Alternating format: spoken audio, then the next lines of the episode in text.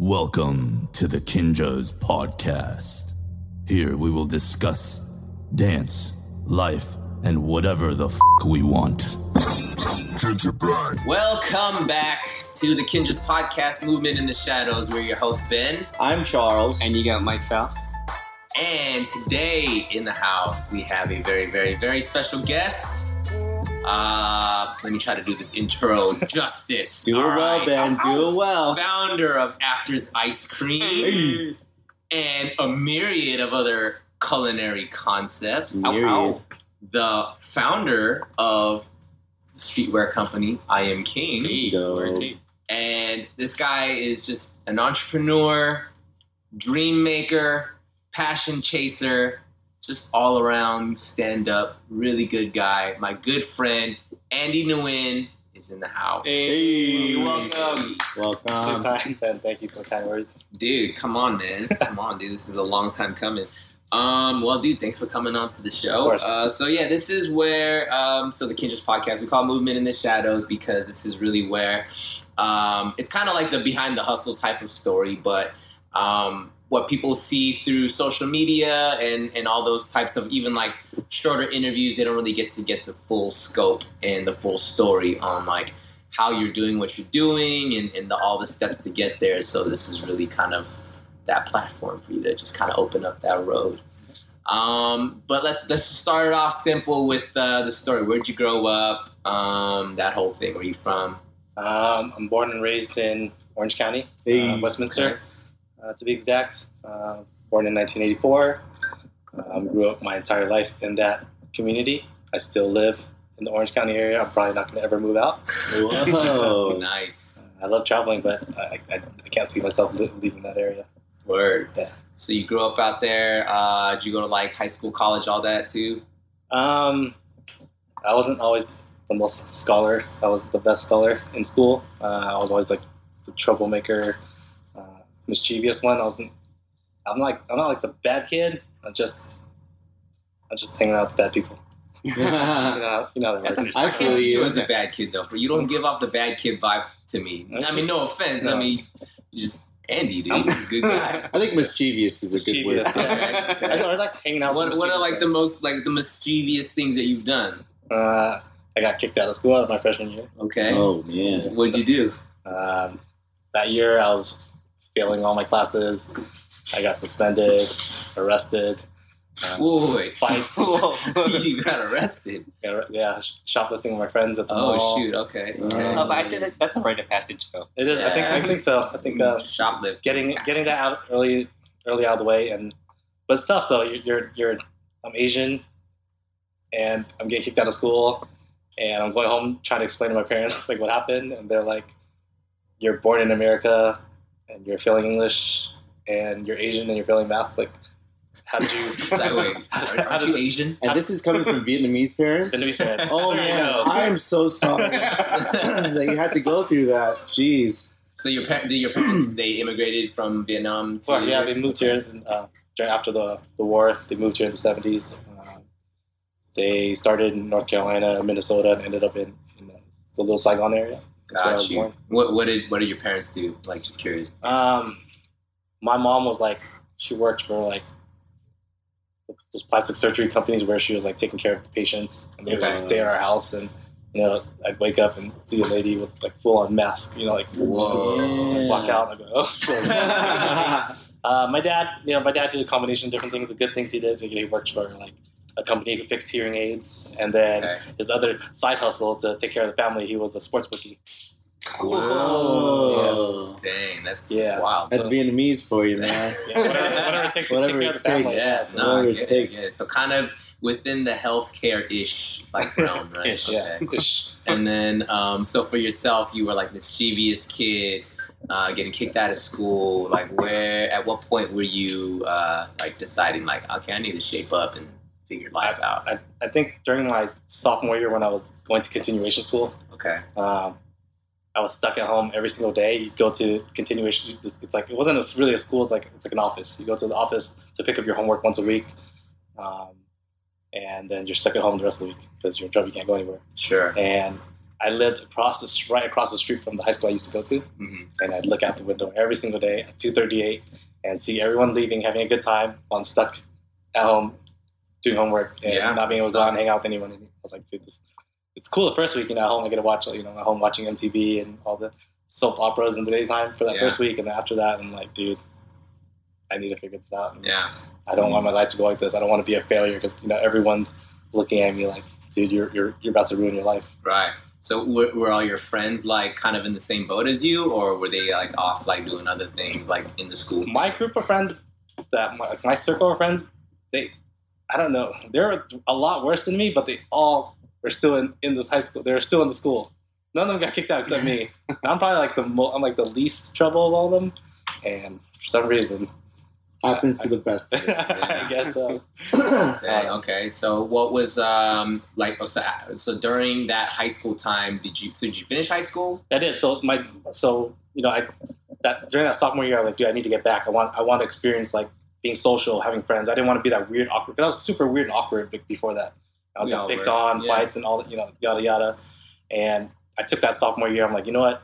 If I come back to school, I want to be a completely different person. I want to look back towards like people that I look up to and and and kind of shape myself of who I re- who I really am. You know, because before that I was like always like hiding who I really was and, and being shy and behind you know putting this wall up. And I came back like my junior and senior year, um, I started participating in all the clubs. I started like uh, getting involved. In, I was I was joining everything like dance club, key club, impact club, Mhm. choir, basketball, anything I could could get involved in. I'd get involved in. Was it just, just to like try stuff, or were you legit Yeah, just like to- into all? I was just stuff? I was, I was into all of it. And, Okay. You know that that really opened me up, and that made me more aware of like where I was gonna take my future, and and, and I was more I was more happy with myself at the time. Mhm. And you know, by by my senior year, you know, they, they named me I was the school's best dress. My senior year, Hell yeah. Wow, and then they let's named me the school's I was the school's social butterfly. I'm like, dude, that's weird. You know, I'm like this awkward kid, and, and I'm the, the school's social butterfly. Hell Yeah. yeah. Yeah. Dang, dude. So were you okay? So uh, out of high school, was there like already a like a clear career path that you were on, or did you kind of find yourself doing like odd jobs? Well, once you get kicked out of school, you don't get. You don't get your, your fair choice of colleges that you want to go to. yes, that is true. So I went to community college, Okay.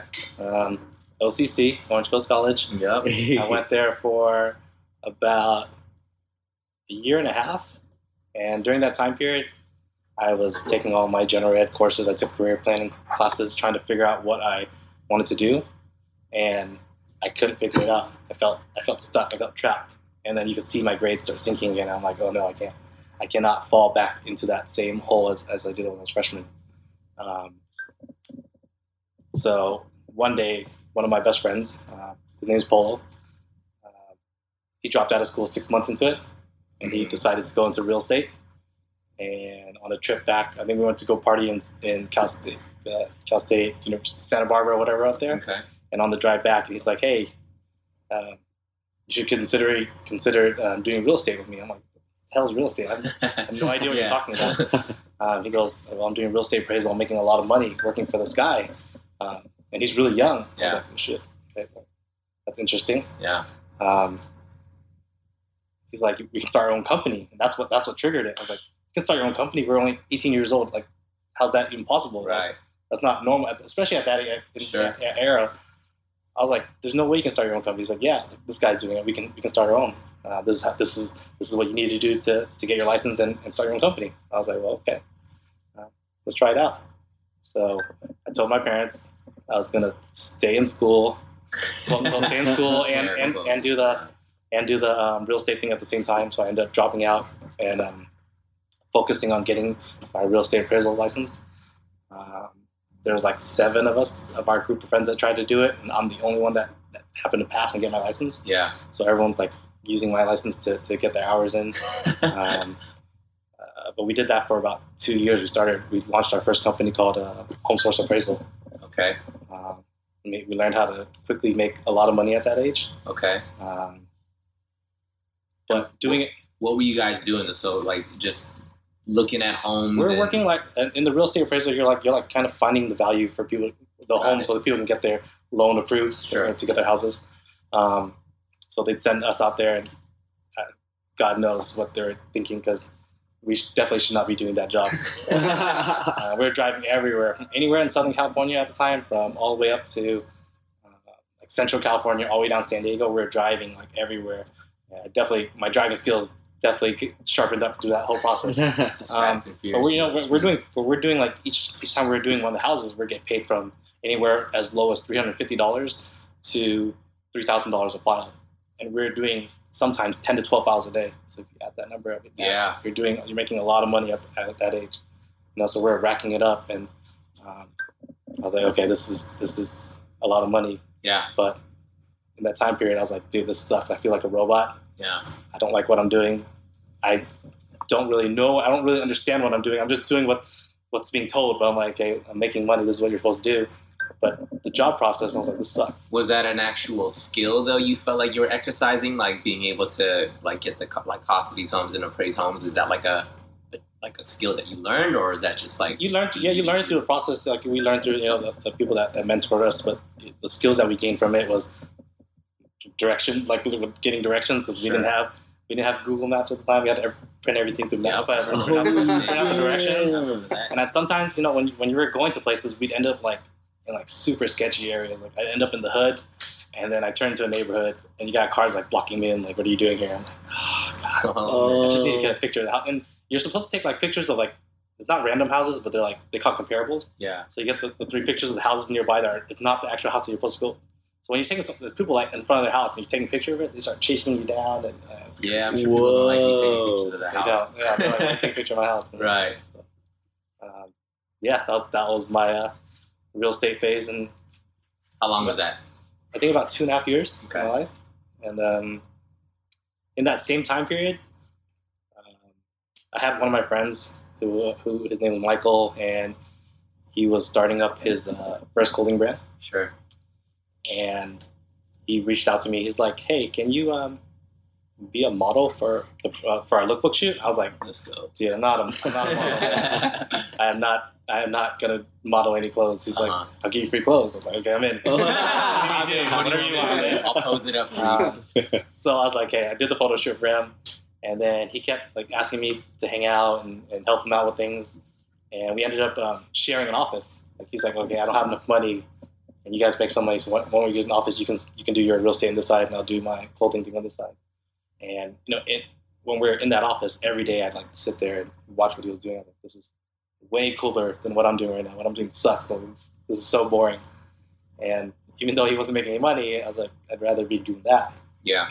Then he had a fallout with one of his partners, and he was getting ready to launch his second brand.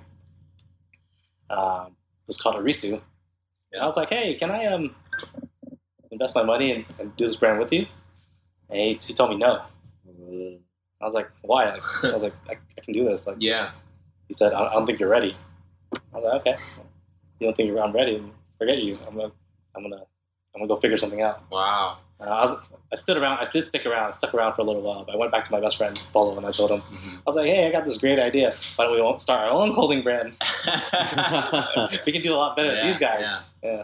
Did you al- always um, have that sort of, uh, I guess, I mean, I don't know, I guess that's like the beginnings of a businessman, right? Like, get your money, stack your chips, and then look for a business to invest into or start up for yourself. Like, did you kind of always have that mentality?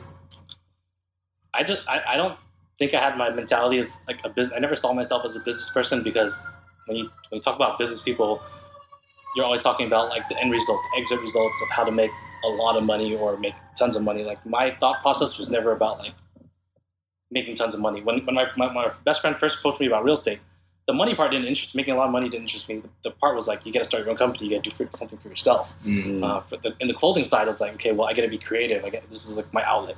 Uh, I like clothing, and this is way to, like, and I, I dress a little weird, so let's see if I can like, find a way to express that in my own way. Mhm. Um, so I was like, okay, I'm gonna go start my own clothing brand.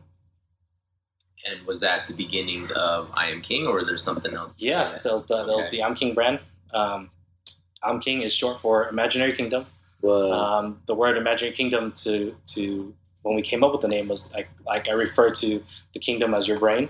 That's you know, that's the most valuable thing you own. That's, and your imagination. That's where your ideas come from. So you get the word Imaginary Kingdom, and when you break it down, you get the when you cut the words down, you get the word I'm King, Mm. being a leader and changing, and that's what we kind of um, push things towards. And what year was this around when I Am King started? We launched the brand in first shipment date out was summer of 2007. Got it. Okay. I remember because I feel like I first met you right around 2008, nine ish. This is when like ABDC season one had just kind of popped off, and and I remember seeing I Am King um, around a lot during that time, and uh, I think you even had laid some some dancers on the show with with it, so I, I was getting familiar with it. But then I saw the growth of um, even just like what you guys are putting out from not just like screen tees, but to, to like the cut and sews and all that. So where did you develop, or how did you, I guess, develop the the brand? How did you approach it um, as a clothing brand from the beginning, and then how did it develop into what it became? So we're when we first started, we're always trying to split things in two parts. Like um, the cut and sew side was supposed to be like obviously the longer names, so it was supposed to be more like all the cut and sew pieces were supposed to be around the Magic Kingdom name, and all the t-shirt graphics were supposed to be around the I'm King. They end up like you know people start kept gravita- gravitating towards the word I'm King, so we're like, hey, let's just let's just run with that name. But we gotta tell the story. We'll tell the story about the Magic Kingdom. Um, how we designed a lot of pieces. Our, our graphics at the time were, you know, there are so many, there are so many brands out there already. You know, they had the hundreds and, and Diamond, Black Scale. Everyone's and Crooks and Castles. They're all picking up steam at that time. And we're like, dude, we need to find a way to like stand out amongst, you know, in our crowd and find out what's what's our vibe and, and our lifestyle. So you know, a lot of our graphics are were really loud at the time. We're like, we're not going to do just logo shirts. We're going to do like uh, really thought out conceptual designs. Like all of our, you see, you see a lot of our early designs are always like really thought out. Like, okay, if you if we explain it to you, you're like, oh, I get it. Um, and like as for the cut and sew pieces, like we wanted to look as fresh as possible. So we're like, we're going to we're going to like South Coast and we're going to all the high end stores. We'd buy all those dope pieces that we wanted, Yeah, and then we would flip it. yeah, know, we we took this dope ass jacket from Gucci and we're like, we, we want like this jacket, but make it like this, this, and this, and and whenever we bring it to the show, you know, we brought it our own way and we wanted it like price point friendly. yeah. And that's why we kind of saw how we did our, our cut and sew. And when we came to the trade, trade show, everyone's like, dude, you have all these technical pieces. And all, all we were like, oh, we just picked up really expensive stuff. And So you went to buy like Gucci stuff and put it on the company card, be like, yo, this is R and D right here, so Yeah, I'll we- write this off. yeah, we took. And, and Well, I'm gonna make my own version of it. Well, Right, because normally China like they'll put like if they send, you send it like uh, when you're doing like manufacturing overseas, they'll Yeah. usually punch a hole in it and put like sample in it. yeah, We're like, hey, make sure you send it back. expensive. We're gonna we need to go return this jacket out to her. Good man. Yeah. tight. Dang. Okay. So, uh, like, how long did that go for? How long did I Am King run? For? Yeah, I'm King for about seven years, and we came in when we started the brand. We came in at such an, an interesting time because we came in at the recession. Yeah. Um, I remember going to trade shows in, in New York and I'd see signs that said ninety percent off, and I'm like, dude, like, Dang. That's wild. we're idiots. We're going into we're doing clothing industry and things are ninety percent off. How you're supposed to how you're supposed to to survive through this, and you know we figured out at the time like what to do, and it was tough. It was definitely definitely a tough road. Who was like on your team at that time? Like, was it just you and Polo, or Uh, me and Polo were are the, the founders and the owners of it, um, but we, we recruited a lot of people, a lot of like really really talented people. Um, my sales reps were my, my friends Chris and Lee, who own a huge branding agency now. And they're uh, they own about eight clothing brands under their belt that they used to work under me, and they're, they're doing sales of like 60, 70 plus million a year now. Oh my Uh, god. We have our designer, um, Marilyn. Um, she's like a huge social media girl now, and she's like Skrillex's like right hand, like right hand person. who's Wow. rolling with them and doing all their merch now. yeah? Um. Brian Brian Temple, who's like our like our visual guy who came in and, and really directed the look of our brand. He's Oh. like, I know Brian. You know, Brian. Yeah, I used to dance the adhesion against him. Oh, oh wow! Yeah, yeah. yeah, yeah, Brian. So Brian, you know, Brian is like a, a visual genius, and um, we when we brought him, you know, we brought him in and, and seen how he's grown. Now he's you know shooting for like huge companies. Wow. And his his visuals are, are beyond what when he first started. Yeah. Uh, so a lot of people from our team have like really grown and and, and made a mark in, in the industry. Now, were these like your team? Was these like all the homies from high school that you just like brought on, or did you like put out like a like a casting, like calling old cars type it was, of it was post, like or you know it was like it was like it's like we were catching like good vibes on, on like who we were working with like like Chris like the only person that came from another company was like Chris and he came from a smaller brand um, but when we brought him on he you know, he, he really took our sales to another level, and he really understood the industry and, and where to take things. Um, but everyone else was like, okay, I used to play basketball with him.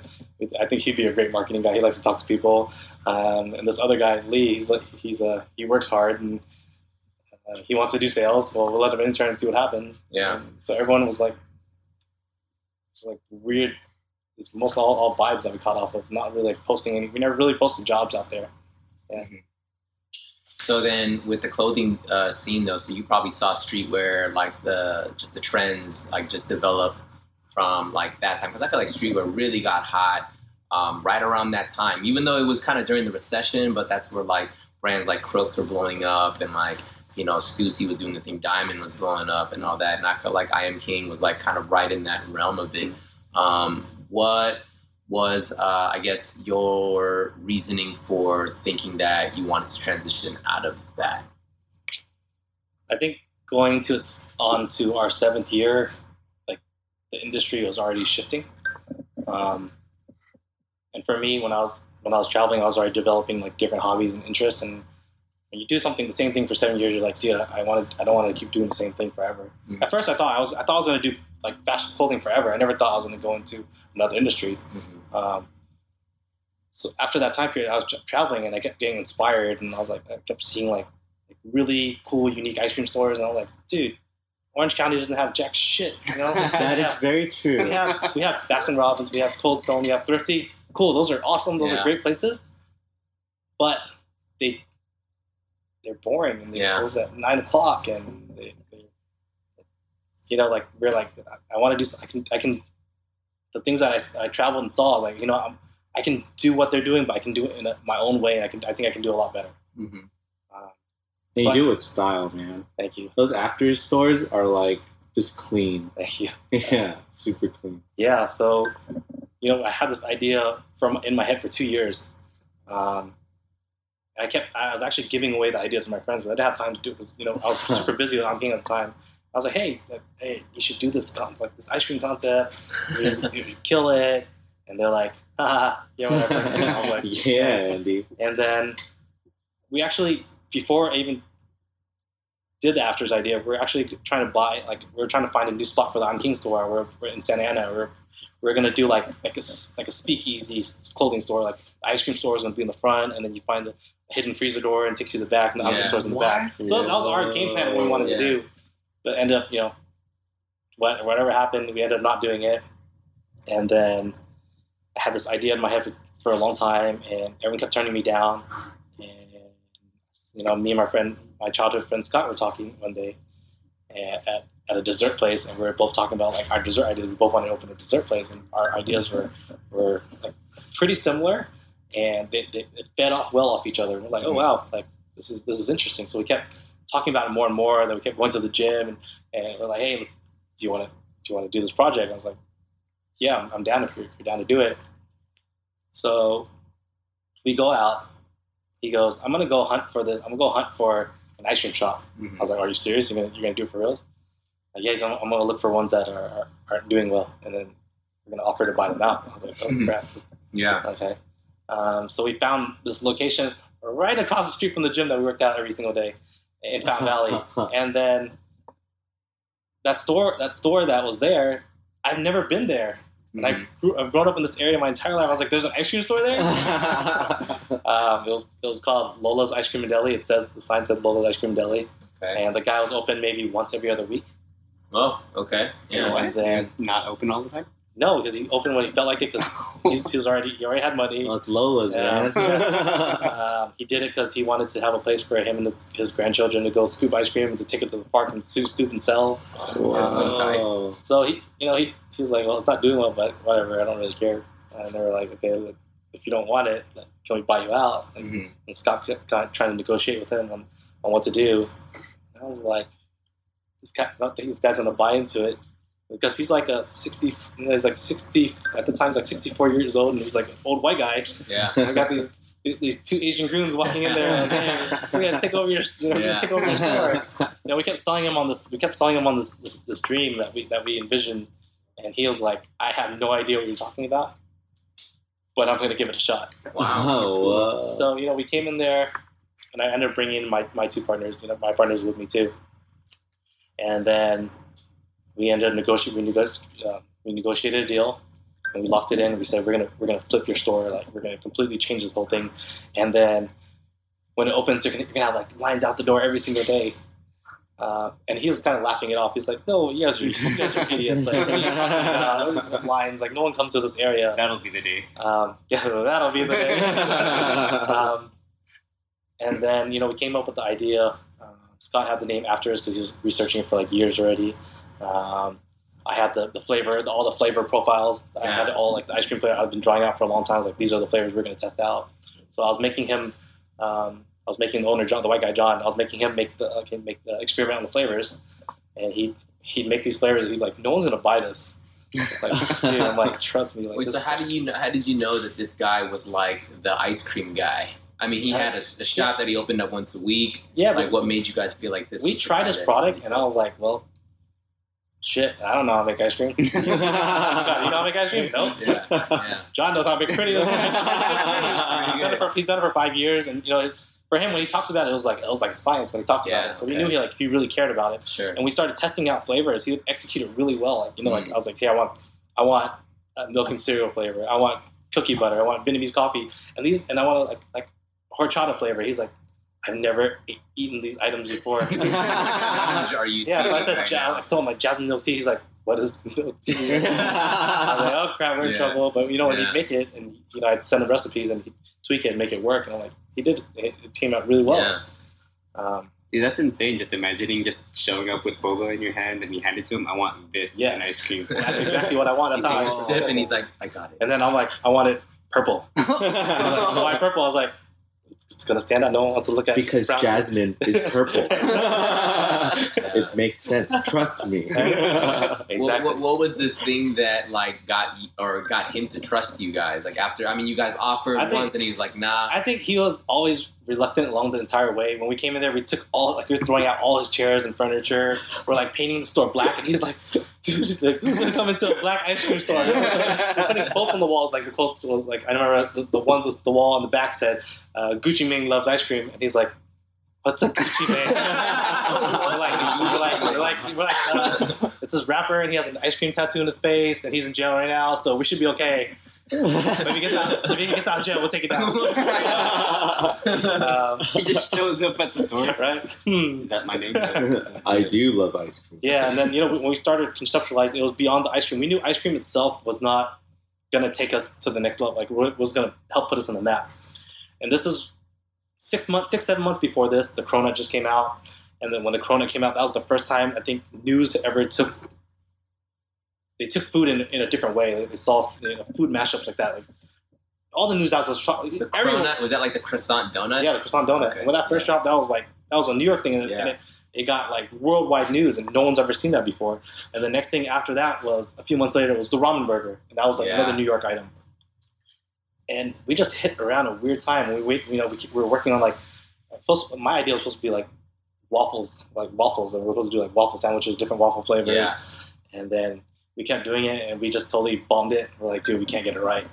And then we tried different items. We tried like the sweet bread, and sweet bread was getting closer. And then Scott was like, huh,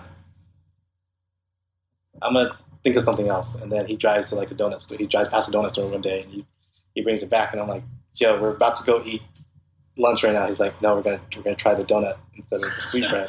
We're gonna take the jelly out and let's try it out. And we took a bite, and I was like, okay, that's it. That's it. Wow. Is that all in one day, or was this like a That long? was like over like a like a six month period. Just Oh. imagine. Just imagine. everyone, everyone's like, I just imagine that in like one day. just- everyone always everyone's story like they always hope they go. Were you guys high? I was like, I was like, I don't even smoke. it would sound a lot cooler if we did. Yes, but- yes, yes. um, yeah, we you know, it was like we had to figure out how to name it, and we didn't want to just call it like donut ice cream. We had to you know create a name for it. Very So we're clever. like, okay, well, let's call it. You know, like we had like icy bun, ice cream bun, creamy bun, milky, and then like milky bun. Took a vote, and that, was- that was the that was the name that we, we decided Yeah. to go with. Great. And then uh, upon opening, uh, we did a test run of just ice cream, and we opened in, the day after Valentine's Day, February fifteenth, two thousand fourteen. We opened in, we opened around then because we were like, okay, well, it's cold. It's not going to be too busy. It's going to give us time to, to like learn the business. Yeah. And you know, we we approach the marketing a lot differently, like visuals, like okay, this is how we would just like in clothing, like we want things to look good, so we're always like trying to shoot food a certain way.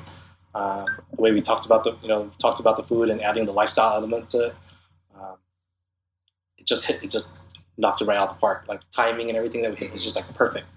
And next thing you know, lines down the block. Every news station trying to contact us every single day, like months, and we're like shooting content. Like we're shooting, we're on this channel, we're on that channel, we're, we're on this blog, and that first location every single day for about a year and a half, lying down the block right when we That's opened. crazy. Damn. Always Always in. Fountain Valley location. Fountain Valley location, Yeah. and no one knows what the hell Fountain Valley was. When I went to Yeah. Round City, Fountain Valley, they're like up the valley and up the 101. I'm like, no, no, no, no, no. no.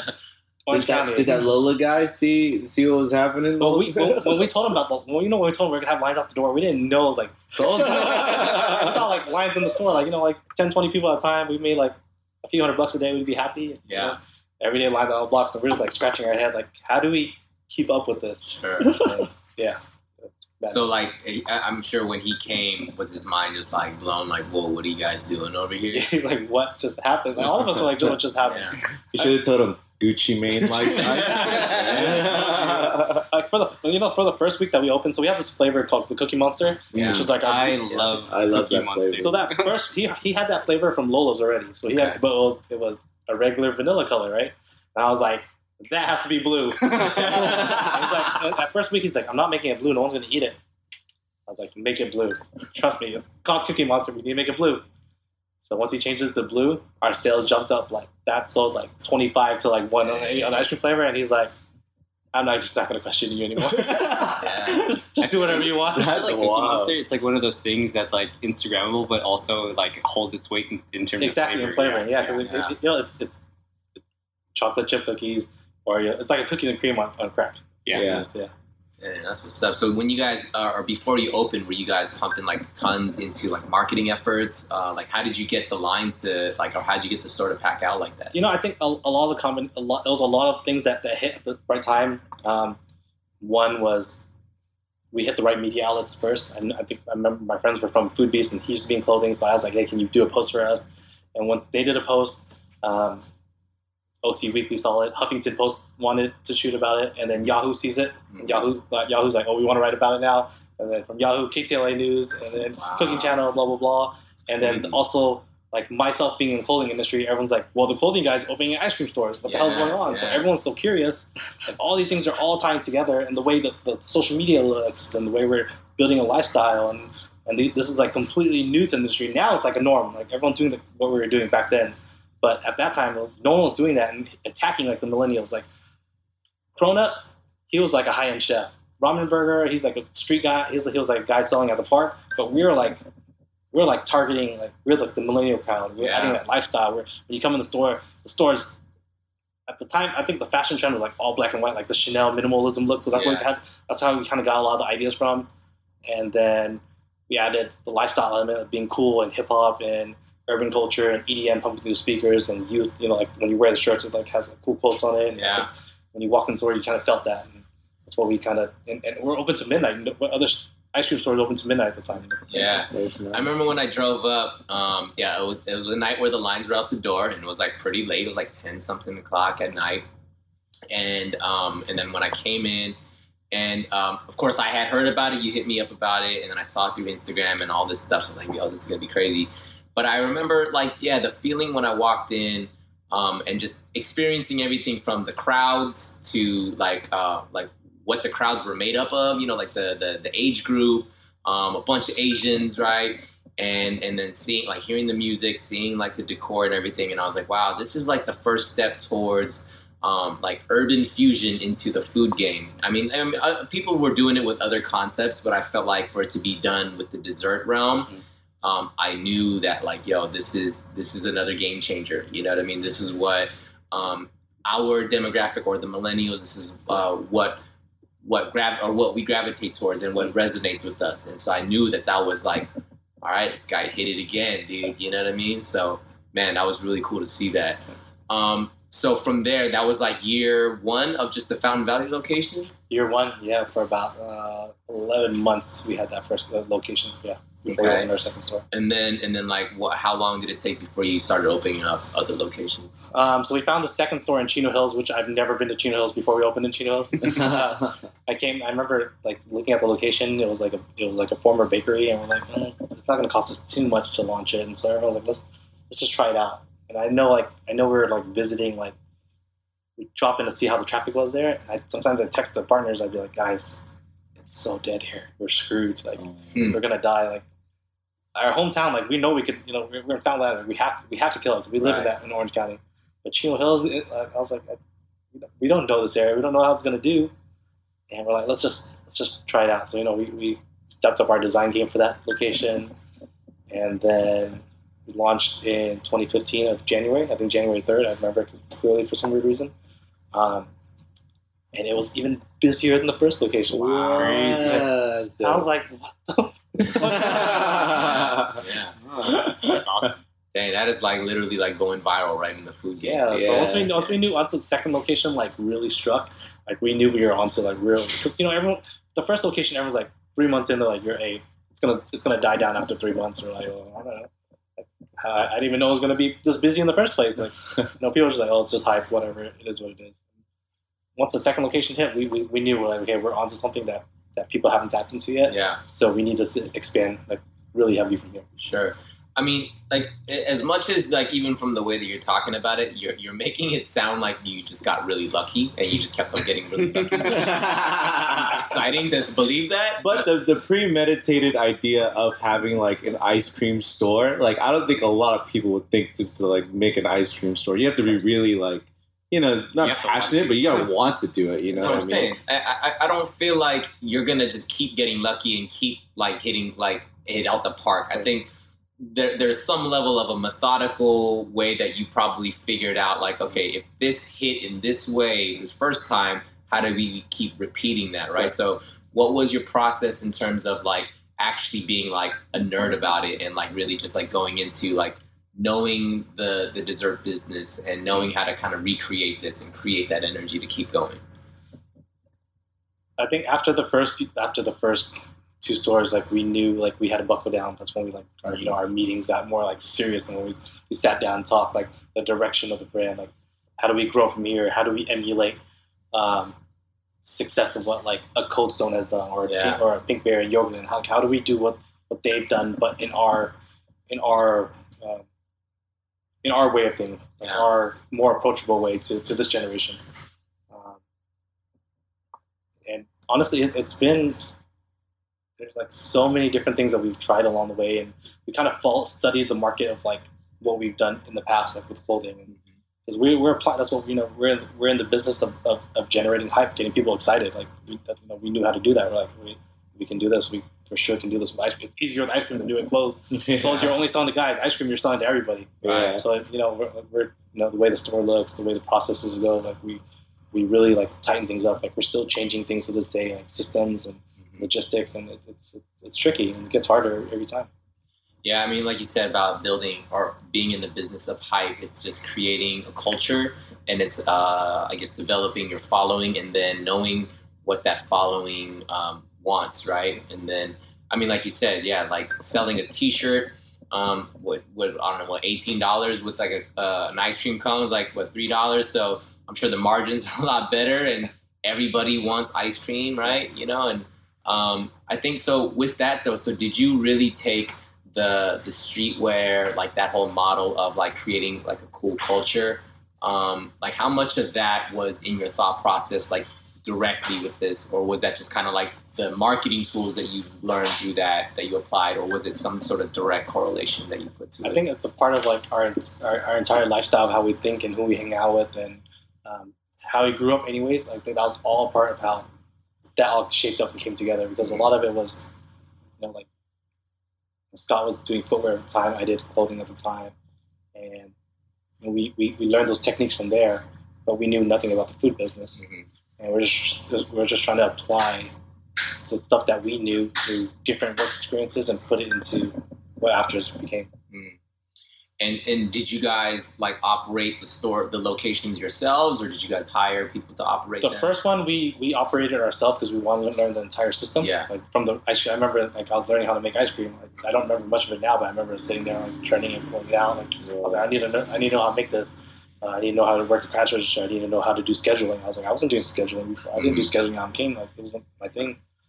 Because everyone's like, here, everyone comes in nine to nine to five. You get out by five o'clock. Or if you're shipping, then you got to stay after. But for the ice cream business, we had to have a schedule.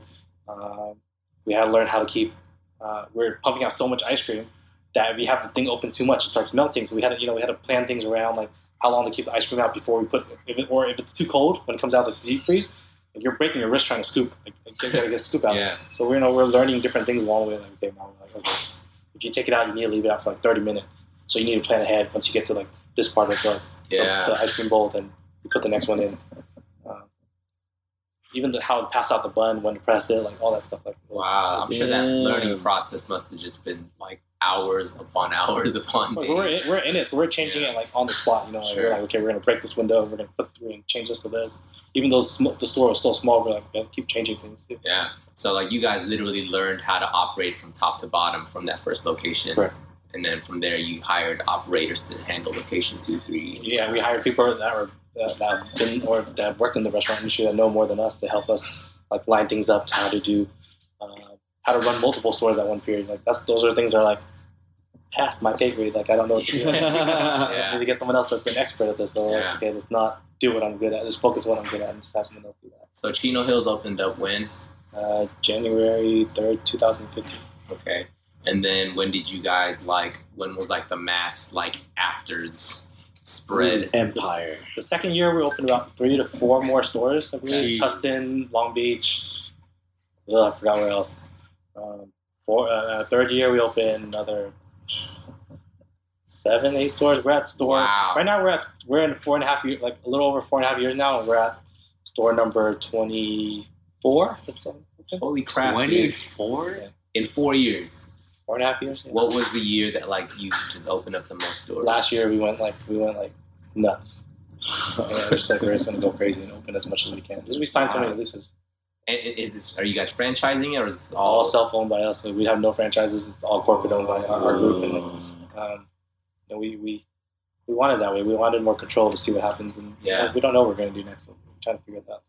That's crazy. Are you like having fun with this?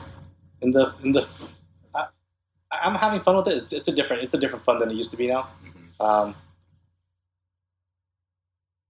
I'm always looking to create like you know, you know I'm like I'm always like looking forward to do what, what's next Yeah, and how to tackle the next industries. right. Yeah. So I mean, outside of afters, because you were doing afters or you've been doing afters this whole time, but you have a bunch of other food con- concepts that you opened up, right? Mhm. You have uh, what Pig Pen Delicacy. You have Red Envelope, um, Dough and Arrow, which is our cookie concept. Um, Groundhouse, which is a, a Newburgh concept that we launched uh, last week. Portside, our seafood concept. Uh, Yeah, we're just hitting everything. this is we're crazy. just going to yeah, it's, it's, uh, So it's just a whole gamut of food, like everywhere. yeah. I'm just, I'm just trying to ruin people's diets. Make them happy. I ruin their all- diets. Are those all in the OC? Yeah, we usually incubate a lot of the concepts back in, in our home area um, to make sure because it's close, it's easy for us to check on. And if it does well there, then we start expanding um, in different areas. And a lot, but a lot of the brands are getting into their second, third, and fourth location now on, Mhm. each project. Um, Red Envelope just launched their second location in Orange County. Our third, third and fourth location will be in Chino Hills and Riverside next. We know, you know, we're like Chino Hills again, but now, now I Chino, I know Chino Hills. Like, what can I do now? Chino's in now. Chino's like, all right, we love you guys. Yeah, that's great. I mean, um, so when we first started kicking it, we've been talking for years about like collaborating on Yeah. something, right? And like this goes back to I feel like even like 2000, I don't know, 9, 10, where we're just talking about, oh, we gotta do something. And then um, was it 2015, 2016 that we did the collab with 20 you guys? 2016, I think. Like, like, 16. I think so. Or 20 or, or 2017. Last, 20 last oh, year. it was last year. Wow, Yeah, last year. last Last year. year. Oh, yeah, it was 2017. Yeah, Yeah, I remember last year. 2017. You guys brought out your opened up your Alhambra shop, Yeah. right? And we we set up shop here at Dojo in uh, end of 2015. Um, and yeah, that was, like I think the cool thing I think about you, Andy, that um, if I were to have brought up a collaboration idea to any other food concept, like, yeah, we're a dance crew. You guys want to collaborate? They're like, get out of here. Like, Yeah. we have no interest in collaborating with like a dance crew, right? But um, I feel like something that is very unique and that I admire about you and I love is um, your ability to see things outside the box and uh, think very unconventionally. And so when I approached you about like, yo, you guys are coming down the street from us, like, why don't we do a little collab? And like, you were like, yeah, let's do it. Like, there was like not even hesitation. And in your mind, I'm sure you're probably like, I don't know what it's gonna look like or what we're actually what the product's gonna be. Right. And but like it was fun. I remember just sitting in like a think tank with you and like, yo, could we make an ice cream flavor? You're like, yeah.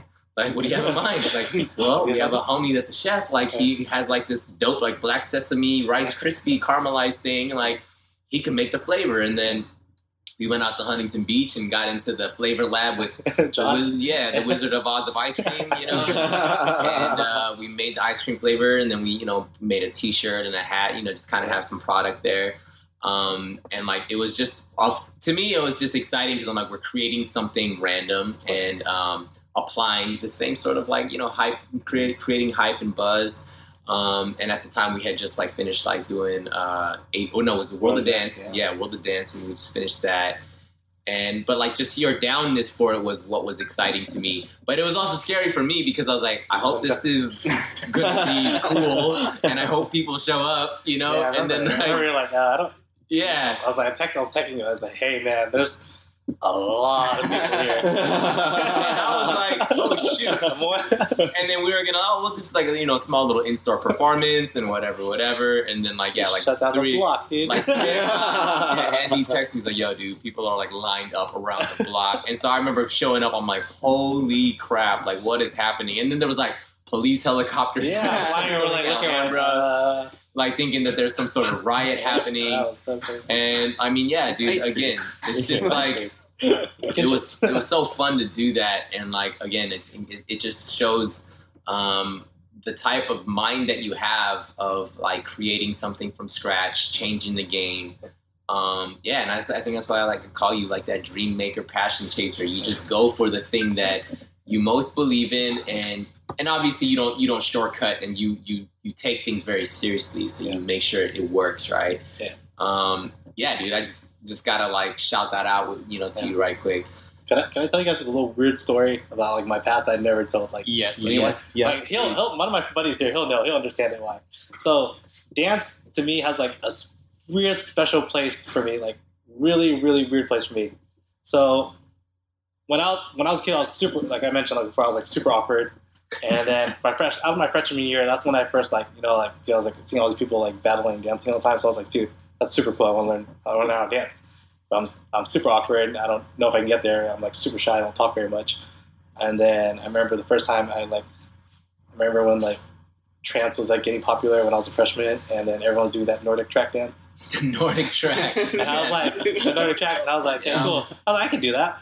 So I started doing it at like a lot of dances, and then along the way, I was like, okay, C-walking became like super cool. yeah. Yep, I was in I- there. And when I was like, when I was like in around when I was growing up with my group of friends, where that's all we did all day long was like practice and go battle everybody, and that's a lot of times when I learned when I learned through a lot of dance was like a lot of my confidence builder. Yeah. I got.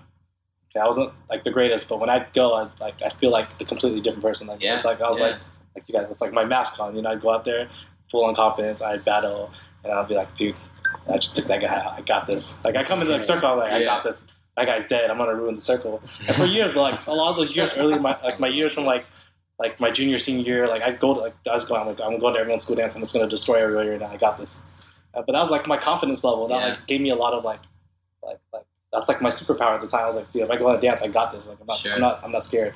You know? Yeah. I think that's why it has like a special place for me. Like I, I was appreciated and like watching it. I'm like, yeah, I love it.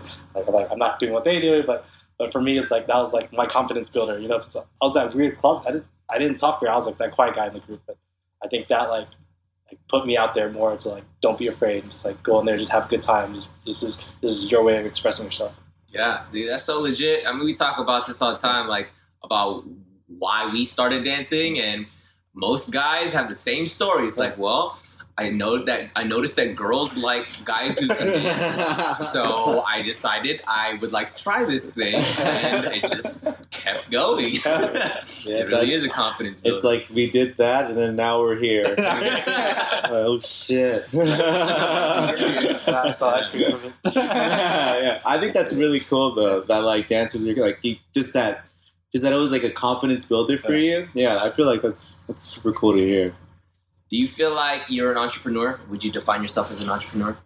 that word is like so I don't know. It's so weird for me. The word entrepreneur. Like I see myself as like like I want to be like the creative, like like build a strong creative culture, and it happens. I just happen to fall into entrepreneurship. Mm. You know what I mean? Like I don't because I don't like I mentioned you guys. I don't vision things like I don't. I'm not looking things as a dollar sign. I'm not looking like "Oh, I'm gonna go make like a hundred million or be a billionaire from this. That's not that's not my my goal at the end of the day.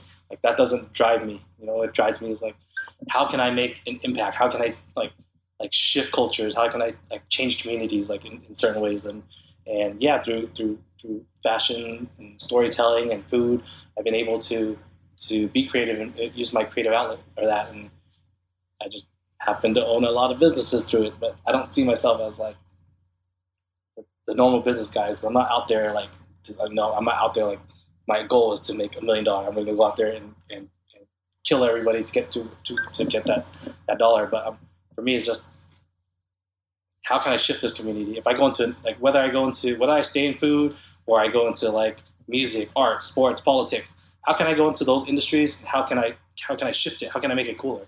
I just want to go in different industries and make it a lot cooler. Mm. Hell yeah! So when you uh, like say start up a new business venture, are you already thinking about how that venture is going to end, or is there anything that you look at as like this is going to go on forever, and then find out that okay, I'm bored of it now? I'm always if I'm since I'm out there so much now, I'm like traveling all the time, so I'm getting like my my head's always brewing with ideas. I'm like, yeah, like, I've seen this.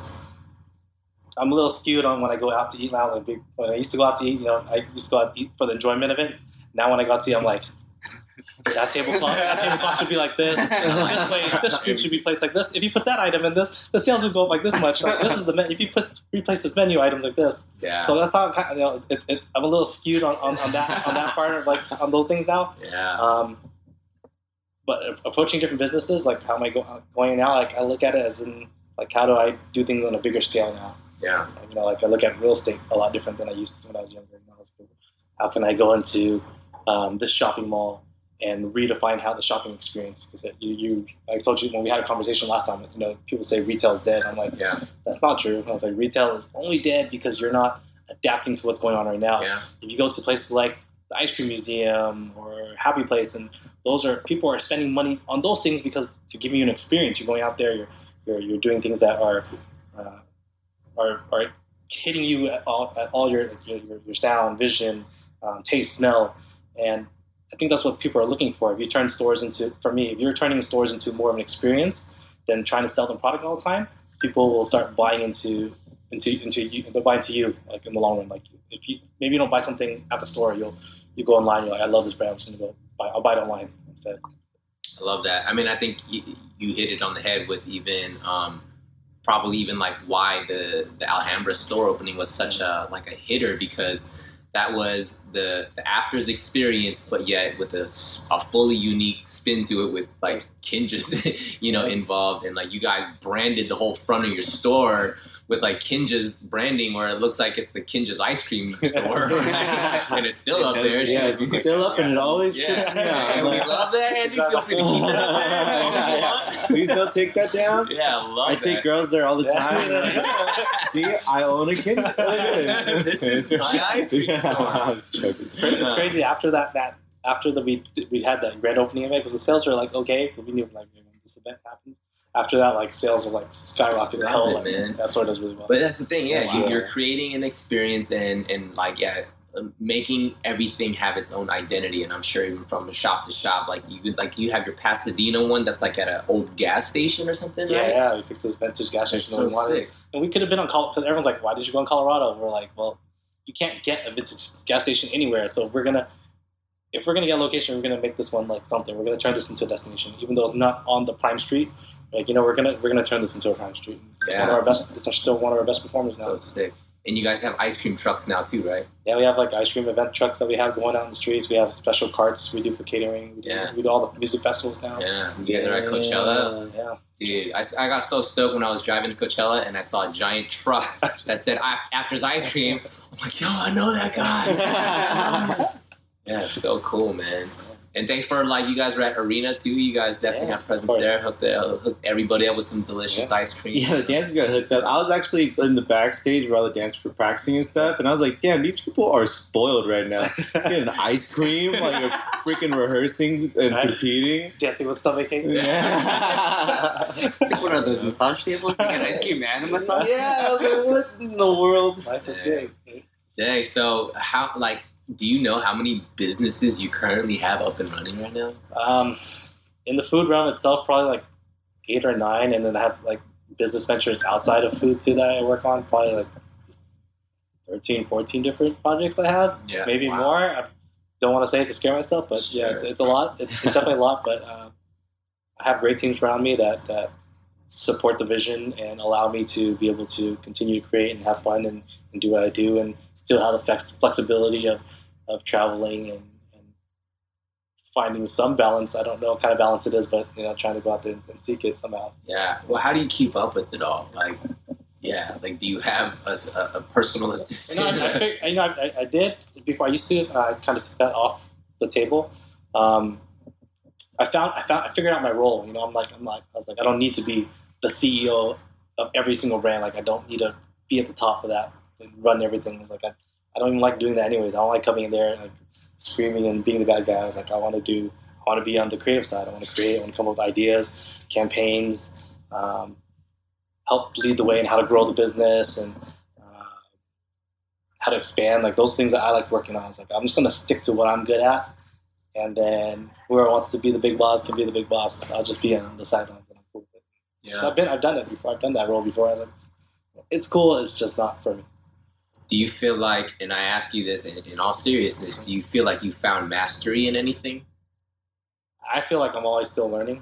Um, I think there's always people out there with like amazing like vision and mindsets, and that I'm trying to pick apart and learn from. Mm-hmm. Uh, I know I've been gifted with something. Um, I think so. I think something, you know, they, The they- stats say so. uh, somebody up there wants me to do really well. Obviously, Yeah. um, that's, that's obviously, and also keeps it challenging for me at the same time. Um, I don't know, like being a master. I, I always feel like I'm, there's so much more to learn. That I meet different people, and, like you guys, and I talk about things, and I'm just like, I'm like, wow, like, like I never would have thought that way. Mhm. And for me, I'm, I'm always picking things apart and learning. I'm, I'm forever a student. I don't, know. I don't know if I'll ever master anything, and I'm okay if I don't ever master anything. Uh, but I'm, I'm okay with being a student for the rest of my life. Well, I think you just said what you're a master of. You're a master of being a student, right? I mean, I think like Not, not in school. no you don't to be in school. school to be a student. not in a classroom. Totally. Yeah. Yeah, no, the, I mean- the world is your classroom. we, we like we kind of throw around this term master the art of student. I mean, we're at the Kinjaz Dojo. We like hashtag this thing, and and, and uh, we we really um, have like a real like philosophy behind um, being a student. Like is, is it should be a forever thing, right? Even if you're a teacher, you're only going to be a better teacher the more you're learning. So the more you're constantly learning, you're gonna able to teach that as well, or apply that to whatever it is that you teach. So um, the whole idea of mastering the art of student is like learning how to constantly be in a mode of I have more to learn. Doesn't matter how much I have. There's more to gain, and you're gonna keep going. Otherwise, then you're gonna create your own ceiling, and then you have nowhere to go. So, I mean, I just feel like you just said it right. Like you want to keep learning, keep growing, and, and figuring things out. And yeah, I love it, man. I think like just the thing that I see in you is the natural, um, real, organic way of connecting with people. And like you seem to me as a curious person. And if something piques your curiosity, you'll go into it and like dig into it and be like, let's hear, you know, and then find out, oh shoot, there's some gold here. You know, I might be able to kind of make something Or, out of it or just dirt. or it's just dirt. Or it's just dirt, man. That's what's up. Um, within like okay, so having done all sorts of like like different types of industry of business and stuff. Um, was there anything like um, any like lessons learned, regrets, something that you wish you would have like done better, or if you can go back in time and like kind of coach yourself how to do something better? You have anything? It's so hard to say like that because I wouldn't. If things didn't happen the way they did, I wouldn't be in the place I am now. Sure. Um, so it's hard to change any. Like you change one second of your life, and it could be like it could be a completely different life now. Um, I'm definitely content with how things turned out, and I'm completely okay with it because all those hardships and fail, failures were all lessons, and I, and I think those lessons that we go through are they teach us how to value like how important like these little these little successes are, these little pieces of things that because they all add up to something big. All those losses, you understand. You're like, okay, well, now you you understand the true meaning of like a dollar. You know, like Yeah. people like a dollar means nothing. Like I was just spending, but, but once you start going through like so many so many different situations and failures and um, hard experiences, you're like, dude, that that that dollar was so hard to earn. Like you know that that it's so important to like like hang on to that. Like, am I just gonna throw it away this time, or I'm gonna be a lot smarter with it. So, Mm. um, all those hardships that I've taken, like they, they've taken me to where I'm at today, and and to be more aware um, of how I, how I take myself in the future. Mhm. How do you evaluate taking risks? I don't really evaluate taking. Hmm, how do I explain that? If something gets me really excited and I can't stop thinking about it, I'm gonna go towards it, whether it's it's super risky or not.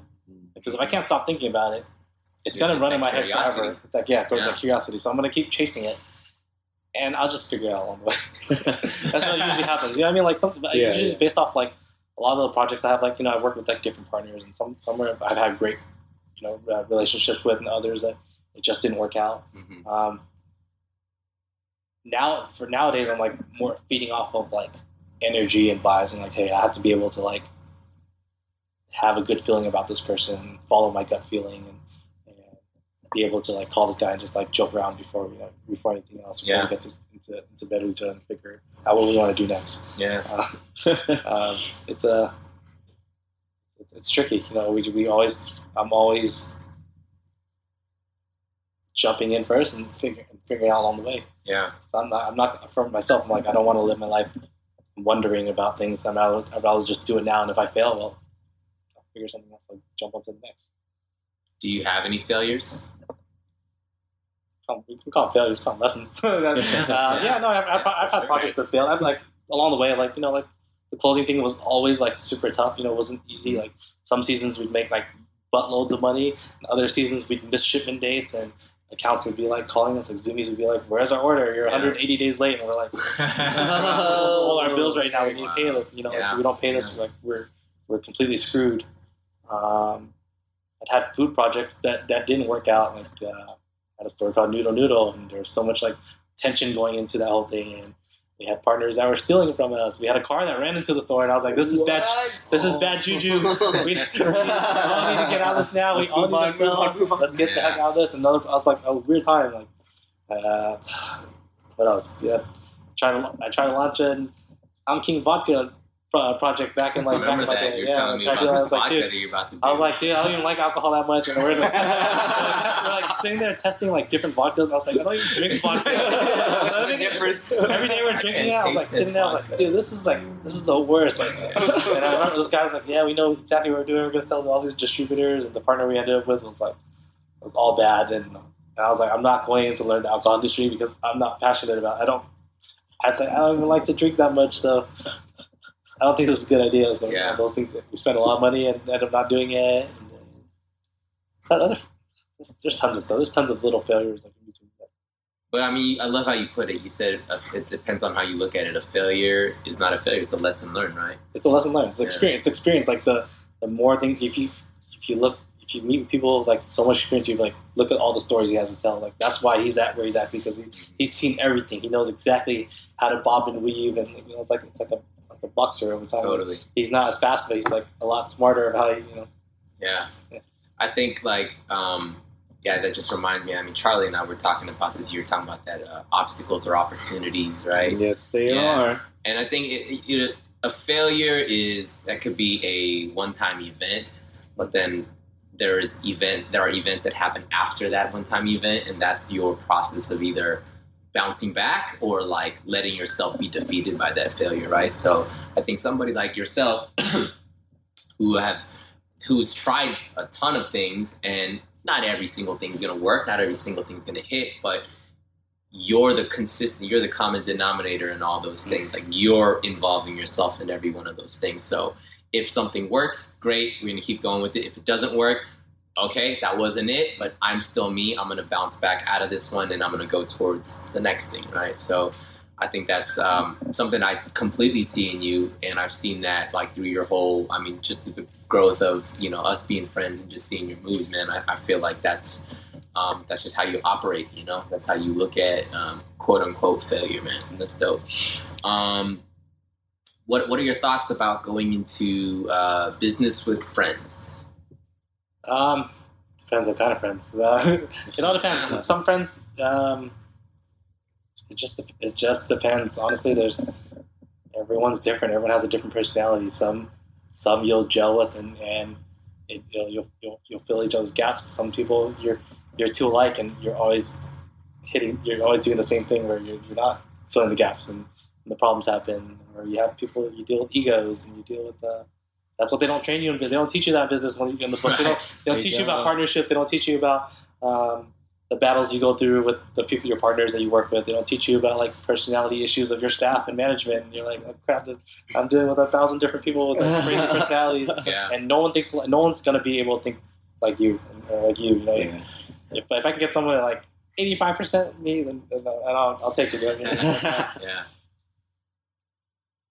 everybody's different. You just if, if if you really, I think if you're transparent about it in the beginning, um, I think business just like relationships, compromise, um, being transparent, putting everything on the table, um, everyone making sure they're they're they're they're filling, they're doing their role.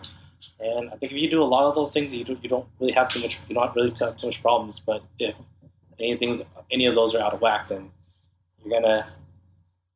It's gonna be a battle. yeah. Did you go to business school at all?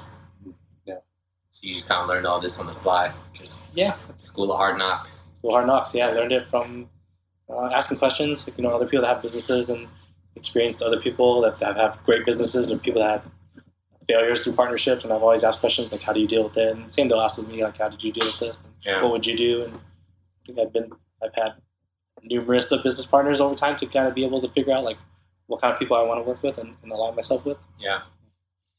Uh, you mentioned earlier about um, trying to make sure you find balance, right, from your work life to your personal life. Um, what do you do for for your balance? Um, uh, my wife puts me in check. of Uh, course, of course. She's there for. Um, no, we we try to spend a lot of our time traveling right now. Mhm. Uh, I think that was a common thing that we both enjoy doing, and we use that as our outlet to not just to, to get away from from things. But you know, still when I'm out there, I'm looking at things like, well, I'm going to turn this into the.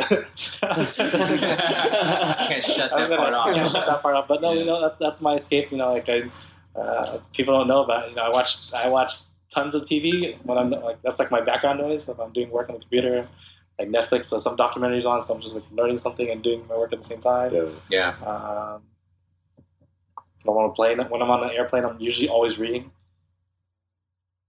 Just different things. I enjoy. Every day is like an adventure to me. I rarely eat at the same restaurant twice. I'm always like hunting out for a different restaurant. Yeah. I like did my like my, my list of like check-in stuff. I was like, dude, I think I've eaten at well over ten thousand restaurants in my life. Whoa. Uh, For me, it's like it's like an adventure. Every day is like a Yeah. new adventure. I was like, I'd rather eat at a new crappy place than a place I've enjoyed before, just so I can get like a new experience Yeah. and see what's out there and try different places. So every day I can go and say, hey, well, I've done this, I've experienced this, I've, I've been able to like do as much as I can in this lifetime. yeah. Do you run like a food blog? I used to, used to. What was that one? It was called Try Your Diet. Try we turned Your it, we turned it into a, we actually turned it into a business, and and made, it made us making a lot of money. Why wouldn't it? Yeah, we started, we started, Andy we, touched it. we started that we started that at uh, right before we launched Afters, just because our friends were food beasts, we were like doing stuff and they were like getting free food all the time. We're like, we want to get free food, right? Next thing you know, we kept getting invited everywhere. Yeah. And I was like, dude, I don't want to eat. I can't eat. I can't eat anymore. Um, but what we noticed when we were doing that was like uh, whenever we post on like our accounts and, and the, the food account was like their their sales started increasing. And I was like, we need to get paid for this. Yeah. And their sales are increasing. So we're like, okay, we'll turn it into like a marketing agency. That's oh, dope. sick. Is it still That's- up that's and running? They're still, That's uh, yeah, those other guys are st- the other, the other guys are still up and running. I, I stepped back to, to to pursue different things. Yeah. Um, but yeah, it's, it's still doing well, and they're, they're still killing it. How do you approach like um yeah, so when you have like a new idea, like whether it's a food blog or um, just a new concept of a business or like a collaboration, like is there a uh, uh like a methodical way that you approach it or is it based off of just gut feeling, instinct? No, there's definitely um, everything is pretty strategic when I when I'm looking at them. Like if I'm starting, um, if I was starting like a record label, I'm gonna go pair myself with people with experience in the industry to teach me about little things. And uh, you know that you're, so you're looking for like certain things. So I'm looking for like a product placement guy. I'm gonna pair up with this guy that knows everybody. I'm like I'm strategically plan who put in the who to put in what place. Like who's gonna be who's going to be the best operator of this like, of the restaurant? Like, who's going to be the best day to day guy? Because I'm not going to be in the kitchen. You put me in the kitchen, that's just going to burn down. Um, uh, so it, everything's pretty strategic because we're always looking, we're, we're watching, we're hanging out with certain people. We're like, hey, I think he'll fit that role. We go talk to him and see if, if he's interested. Or, Yeah. or people will be seeking out for me, like, oh, I want to do partnership in this, and I'm like, uh, we need to hang out first and let, let's see how let's see how this vibes out, and if it's cool, then we'll, we'll move forward. Yeah. How old are you now? Thirty three. 33. Okay. okay. Um any regrets? Regrets? Mm. I don't, I don't like using that. No. It's we negative word. We don't like negative words here. No, I don't like. Re- mm, can't I can't say that because I'm I'm in such a, a things happen for a reason. Four and a half years ago, if you asked me, do you think you were going to be in the food industry or, or working, or let alone like 10, 13 different projects, I would have laughed and said, "Hell no! I'm only doing, I'm only doing clothing. That's all I knew at the time. I thought if I wasn't going to do clothing, I'm, I'm screwed." You know. Um, once Afters happened, I was like, if I ever things were to ever go south, I would ever I would always be able to figure my way out Mhm. one way or another. I would always figure it out. I always figure it out.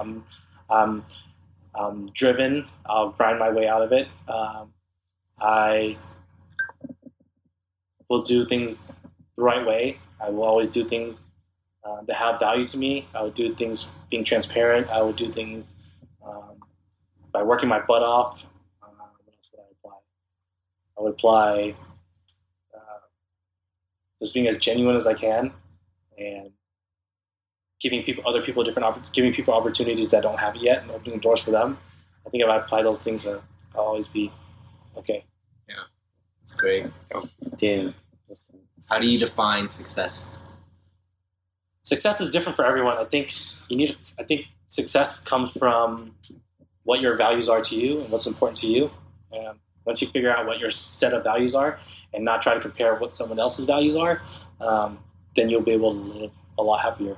Because you try trying to compare to someone else's life, you're, you're not gonna, be- you're never gonna be able to live someone else's life. Because everyone's experienced different things growing up, and the mindset and where you're sitting right now. Your point of view sitting here is my different, my point of view sitting towards you. Sure. It's yeah, that's my take. It's great. Um, are you like a planner? Are you like pretty um, like schedule oriented? Do you like have a certain routine every day from morning to night?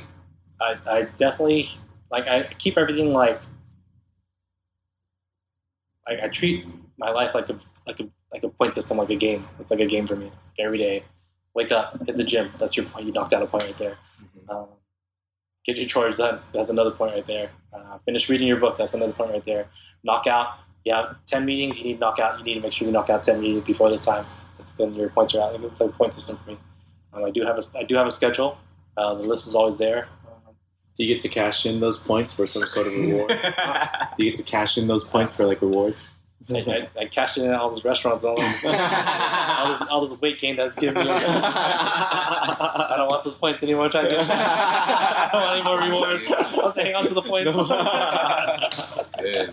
Happy points. Hell yeah. Yeah, like everything, like, like I, I go if I travel. So if I travel, like my point system is pretty ridiculous. Like, when I talk about my point system, I travel. I'm like, today I need to eat at like ten places on my list, right? Oh, So I go to these ten places. He. He went with me recently. Um, we went to like, I took him. I took him to Texas, and I was like, "Hey, we eat here." Oh man. He's a chef over there. He's a chef, right? So he's like, he's always trying to order the whole menu. I was like, "No, we're only going to order. we're only ordering the highlights, right? Hey, don't eat all of it because we got to go to another place after this." He didn't learn his lesson. He ate the whole thing, the whole thing, and I was like, "Told you." went to the second, third, fourth, fifth. He's like, "Ugh." I was like, "Dude, just take a bite." Or on to the next one. We're Just like sampling, right? We're like, it's like a, a day of sampling. Yeah. So it's, uh, that's like the point system. Like, if we go travel, I'm like, if I have this place on my list, I need to knock it out because I'm like, I'm never going back to Idaho again. I'm ready to all these places in Idaho right now. Dang, I'm trying to travel with you, bro. Yeah, dude. Point system. Yeah, I'm trying to order a dish. Just take one bite and say thank you. I'm out. I'm out. On to the next What do you guys do? Don't worry about it, man. We're dream chasers, baby. That's good. Uh, what's next? What's what's on the radar? Um, I'm always looking to like,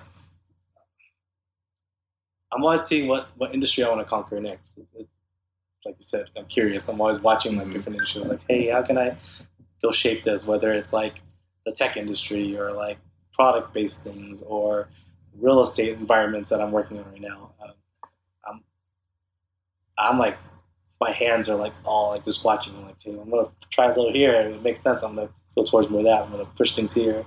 If it works well, I'm gonna go towards that. I've done I've done a lot of consulting. I've done a lot of I'm doing real estate development now. I'm doing product development.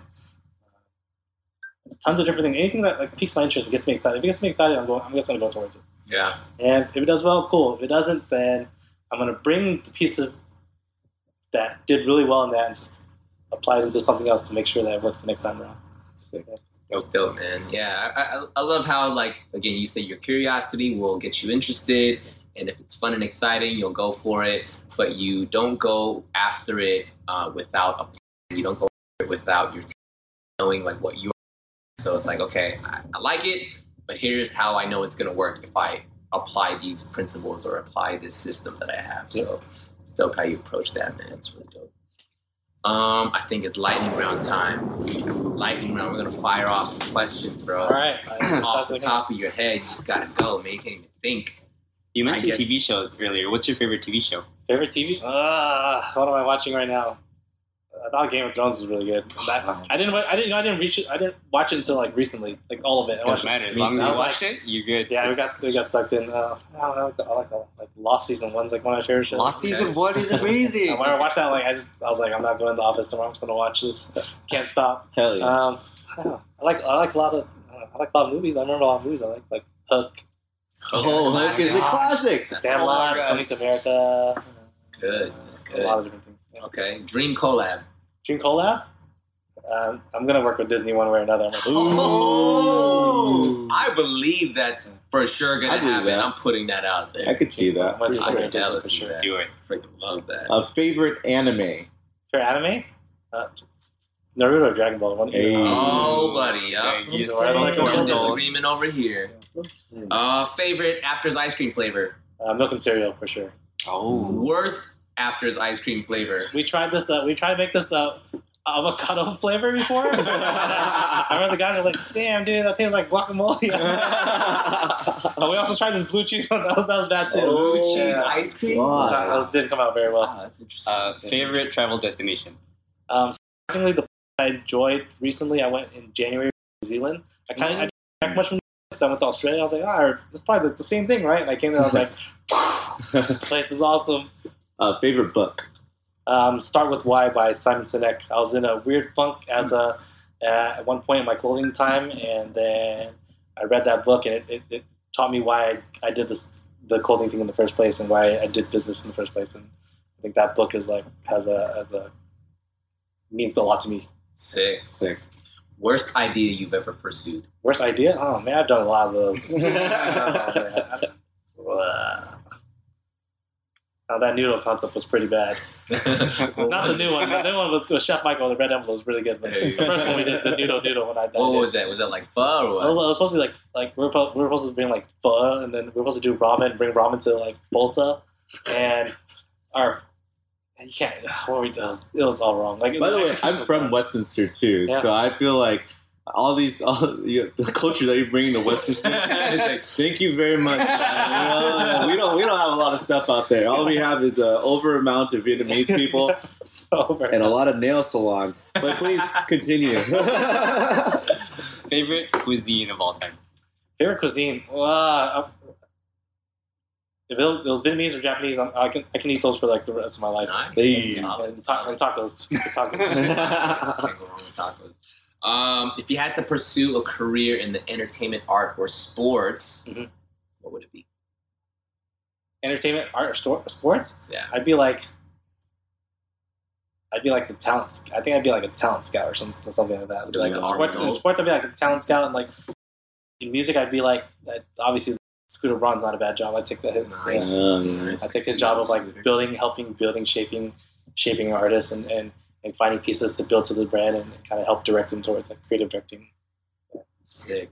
So kind of what you're doing already, but just in like that industry. I got a, I got a two part. Uh, favorite actor and favorite artist. Uh, artist. Favorite actor's work. Fair act. Favorite actor and then Oh man, they threw me for a hard one. Somebody throw me some, some ideas. like uh, we in the past we've had like Denzel or Brad Pitt or Jim Carrey, Will Smith's a Rob. popular one. Will Smith is a popular one. Tobey Maguire. Never been Most said. most popular one, but more on the Fresh Prince side than you know. You'd rather I'd say Fresh Prince, like Will Fresh Smith? Prince Will Smith. Feels That's a funny. good. That's a good Will That Smith. is good. I would pick that one. I wouldn't mind Um. Okay, yeah, Will Smith's good. favorite Nickelodeon show. Uh, probably Rugrats or the original Doug. Ooh. Oh, Doug. nice. Not the not when ABC took over Doug.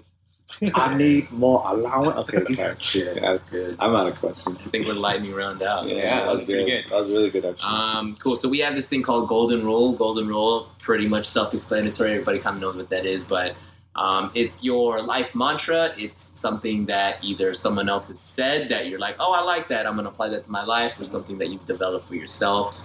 If you had a golden rule, what would that be? Um, my golden rule is make sure you tell the greatest story never told. Um, when when I'm like hundred years old and I have buttloads of grandchildren, I want to tell them the greatest story I ever lived, and that like I told you, I don't, I never wondered about that everything. I actually went out and pursued it, and whether it did well or not, like I was able to live this great life, and whether I'm here and gone to, or gone tomorrow, that I'm doing as much as I can in the amount of time I have out here right now. And I think every if you're not, if I'm not doing anything, I'm not really living. So I'm gonna go out there and do the most. wow. Let's go. Is golden. That is golden. That is the golden rule. Very good, man. Um, yeah, where can people follow you on your journey, man? Your life journey of all over the world to all the ventures. Where can people find you? Um, Social media, social- websites. Yeah, you can find me on social media. Um, I have my IG and everything. That's at Andy the Nguyen or Andy the Win, whatever. You How you spell it pronounce it. just for you know? A N D Y T H E. Last name spelled N G U Y E N. And don't worry, I'll list that in the show notes. Of course. Um, that it? Just Instagram. No, that, that yeah, that, that, that you want to email? You can find my email through the Instagram. got it. Got it. I'll put that in the show notes too. slide it, slide in the DM, and I'll answer Hey. any question you have. That's what's up, man. Yo, Andy, man, I just gotta say, dude, I I'm super inspired by you. I feel like every time we link up to like grab lunch to you know catch up on life and um, just seeing like I mean I, I'm obviously following you on all your stuff and just seeing the way that you operate more than like just the businesses and the things that you're doing.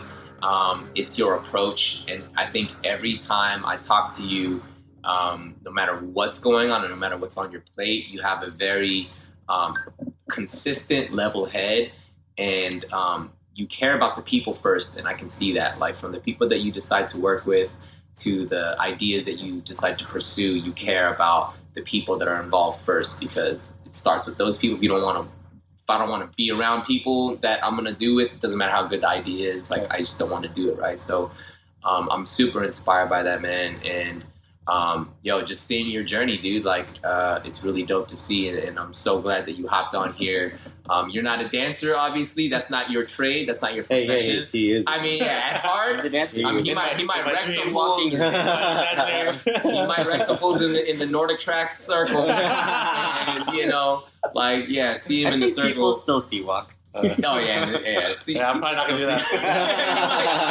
Chill out on the Yeah, cigar. a few shots in there. um, but yeah, like just the way that you uh, are just a creative thinker outside the box, man. We vibe with that. Um, and yeah, for Kinjaz, man, you're you're a huge inspiration to us. And um, yeah, for you to come on a, a podcast like this to offer knowledge um, that uh, is going to be probably a little bit different for for our demographic, but like uh, we have you know young people to people our age that are trying to hustle, trying to figure things out. So I feel like your perspective on uh, life and business and, and people and relationships, all of that, man, is so valuable. So, dude, thank you so much for coming. Well, thank on. you guys for having me here. I'm super honored. I'm, I'm you know a huge. Besides, you know, watching from distance, I'm a, I'm a huge fan of you guys, and and I love what you guys do and how you guys work with the community and, and building it and try to shift it yourselves. Um, I definitely admire that, and hope we can do more crazy collabs together. Yeah. You know it, my friend. Yes. You know it. Well, cool, cool, dude. Thanks so much for stopping by. And yeah, I think we're good, right? Yeah, yeah. Thank you, thank you so much for listening. Uh, and uh, if you don't forget, please leave a comment on iTunes. Give us a rating, uh, good or bad. Uh, we like to learn. Uh, also, check out Kinjaz Podcast with a K.com. Follow us on social media, Kinjaz Podcast with a K. Instagram, Facebook, Twitter. You know it. That's it. And then we plugged it all up. Dang, foul. You did a great Oh, job. thank you. you killed that one, dude. All right, well, Thanks for listening, y'all. peace. Peace. Shake, shake. Ginger Pride.